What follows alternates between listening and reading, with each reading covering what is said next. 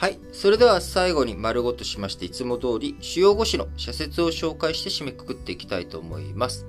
えー、まず、朝日新聞です。東電株主訴訟、断罪された無責任経営ということで、えー、おとといね、えー、出ました東電の株主、代表訴訟、えー、こちら原発を所有し動かすからには、万が一にも重大事故を引き起こしてはならない。電力会社の経営に携わる全てのものにその覚悟を持ち、責任を自覚しているかを問う判決となったと。えー、毎日新聞もですね、えー、東電元役員に賠償命令、安全意識欠如を求断した。命じられた支払額13兆円余りは、民事裁判で過去最高である。被害者への賠償や除染、廃炉など、自己処理で東電が支出することが決まっている金額に相当すると。いうことですけれども、まあ、これね、まあ僕、まああのこの読売新聞のね、社説がそうかなって思うんですけど、えー、読売新聞、東電13兆円判決、現実離れした賠償額に驚く。日本の防衛予算の2倍以上に当たる金額を取締役のね、旧経営陣4人で負担することは現実的に不可能だ。原発は国策で推進してきた。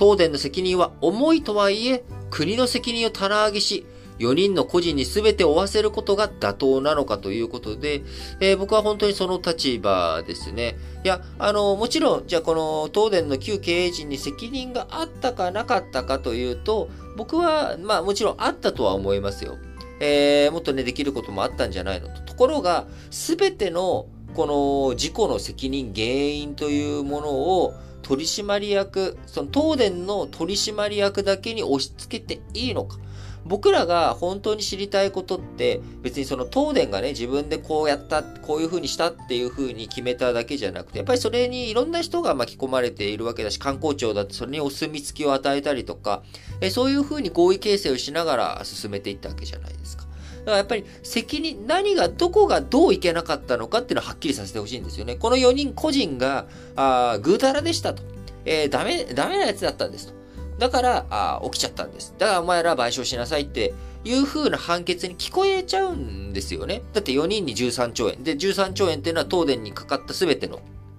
コスト、今決まってるコストを、え君たちがあ払えなさいっていう判決になっちゃってるので、いや、それってなんかちょっと違うんじゃないのと。これで言ったらですね、すべてがま自己責任、経営責任っていうことになるので、例えば、あのー、個人事業主の人だって自分であなたたち決めれるんでしょと。で、えー、その結果、あのー、自分でそういうふうにしたわけだから、不当な処理をされたとか、あなたがやったことっていうのは全部、あのー、こう自分の自己責任ですよね、と。えー、っていうことは、あのー、そこで起きた損失とか損害っていうのは自己責任の判断でやってくださいよっていう、なんかまあそういうことになっちゃいますよね。あのー、どうしても僕ら生きていく上で当然自分たちで決めれることっていうのはあるし、その決めれる裁量っていうものが、え普通のね、東電の社員と違って、東電の経営陣っていうものは率先していろんなものを決めていく、その方向性をやるっていうことで、重たい責任を負っている。そして、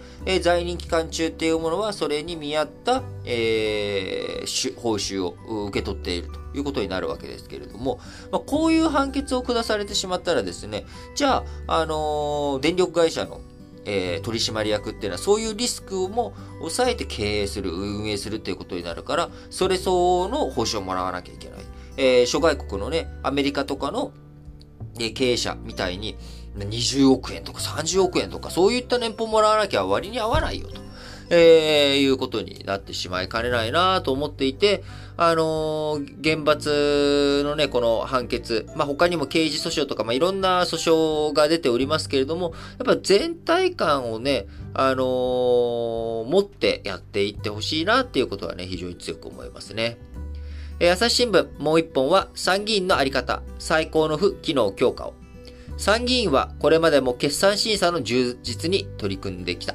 それをさらに発展させ、政府の重要な政策決定の検証を柱の一つに位置づけてはどうかということでね、えー、衆議院のカーボンコピーと揶揄されている参議院。まあ、僕はいろんな、その、取り決め方っていうのはあると思うんですよね。えー、参議院っていうところを、なんだろう、衆議院とかのステップアップの場に使うとかね。最初は、その参議院の方でいろいろと、その、将来のね、首相候補とか、将来の衆議院議員の人を挙げていくみたいな。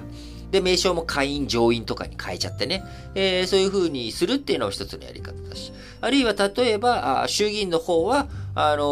ー、その、防衛とか、安全保障とか、外交とかね、そういった国際関係的なところの、集中して審議する場所にして、えー、参議院は各地方、各州、州じゃない、各都道府県の代表が集まる場所みたいな。で、国内とか地域社会とか、えー、そういったことについてやるとか、役割をね、明確に分けちゃうとか。で、今、朝日新聞が言ってるような、えー、衆議院の検査機関として参議院設けていくみたいな。で、参議院の方の何人以上のそれがあった時には、衆議院で決めたことについて、えー、調査したりとか、なんかそういう風な権限を持たせるとかね。あの、いろいろ役割を切り替えていくとか、まあそういったものも面白いと思うし、ぜひね、いろいろと考えていってほしいなと思います。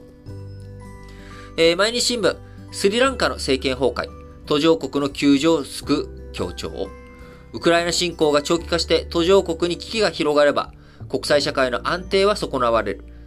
世界的な人道危機を招かないよう先進国は強調して責任を果たさなければならない。えー、読売新聞のもう一本の方も、中国外交、多極化戦略は矛盾が目立つ。中国が主導する世界になれば、国際法やルールは尊重されず、小国ほど不利益が大きくなる恐れが強い。米国や日本、欧州諸国はこうした観点から途上国との関係強化に努めなければならない。日経新聞、経済危機極まったスリランカ。経済失勢により4月にはパキスタンでもカーン前政権が崩壊した。経済危機が政治危機に波及すれば国際秩序は不安定になる。日本を含む主要国は危機の目を摘むため、新興国への緊急融資や人道支援に積極的に取り組むべきだということでね、あの、中国、スリランカにね、えー、非常に多くのお金を出していて、で、その結果スリランカの港湾、開発したんだけれども、中国にね、まさに債務の罠という形で取られてしまい、えー、その後もスリランカのこういった混乱につながっていったと。えー、そういったものを防いでいくためには先進諸国、しっかりとね、えー、先進諸国がこの国際秩序を守っていくために資金援助とか支援、しっかりやっていくんだという姿勢見せなければいけないと。いうことで、まあ、今日からね、G20 の財務省中央銀行総裁会合、こちらが、えー、インドネシアの方で開催されますので、その中でしっかりとね、この、新興国支援についても議論を進めていってほしいなと思います。日経新聞もう一本は、コロナ第7波、対策は柔軟かつ、あ、冷静かつ柔軟に。今のところ病床には余裕がある。過去の失敗を教訓にワクチンや治療薬を上手に使い、政府、自治体、医療機関が緊密に連携すれば医療逼迫は防げるはずだということでね、えー、もうそろそろね、医療逼迫的なことはね、なくなっていってほしいなと思いますね。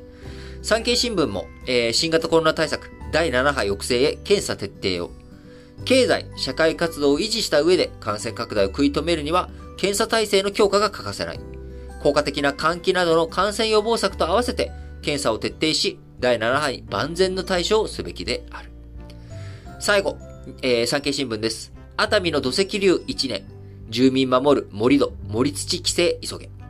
自然災害が激甚化する中で、盛土崩壊を防ぐための備えは喫緊の課題である。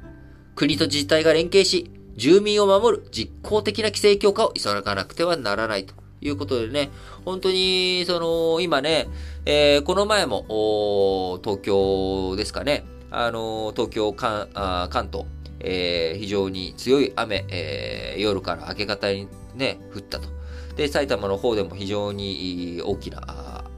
降水量、非常にね、多量の降水量ありましたけれども、やっぱりいつ何時どこでね、地盤がどう緩んで何が起きるかというところですから、あの、しっかりと対策対応を進めていってほしいなと強く思います。はい。ということでね、今日は金曜日ですので、ラジ歴本体の方も配信日となっております。前回火曜日、小麦の話をね、しましたけれども、えー、今回はですね、まあ夏ということで改めてね、やっぱ風鈴の音、最近どうですか？皆さん、風鈴の音って聞いてます？チリンチリンって。えー、その風鈴がね、えー、もともとどういったものだったのかとか、どういうふうに日本のね、夏の風物詩になるようになっていったのかというところについて、えー、ソッシーと二人でお話をしておりますので、まあなんか最近ね、ちょっと思ったより気温が上がってねえなっていうのもあって、この風鈴収録した時にはね、もう暑くて暑くてしょうがなかったんですけども、あの、東京は少し今雨のおかげもあって、えー、暑さ緩んでおりますけれども、まあまたね、この後、えー、7月下旬から8月にかけてまた、えー、暑い実期間、えー、暑い季節が戻ってくると思いますのでね、まあ、その前に、えー、風鈴の話を聞いてちょっと涼んだりとか、あ、風鈴、えー、しまったレス出そうかなとか、あ、100均で買っちゃおうかなとかね、あのー、そういう風に気持ちが、なんかこう、楽しくなったらいいなと思って、えー、収録をしておりますので、ぜひ、カタカナ4文字、ラジ歴で各プラットフォームで検索していただいて、えー、赤い、え、サムネイルを見つけたら、あそちらをポチッとして、え、聞いていただければと思います。はい。ということでね、本当に一週間あっという間だなっていう日々ですね。えー、そして明日から土日月と3連休の方も多いと思います。えー、まあ3連休ね、久しぶりに暦が 3, 3連休だということで、えー、ゆっくり休めるなっていう方もいらっしゃれば、まあ3連休だから仕事だぜっていう逆にね、えー、祝日だと、こう仕事が重なるねっていう方もね、いらっしゃるかと思うんですけれども、皆さん、ま、元気に、えー、こうね、また、えー、これからの日々も過ごしていけたらなと思います。はい。それでは、皆さん、今日も元気に、いってらっしゃい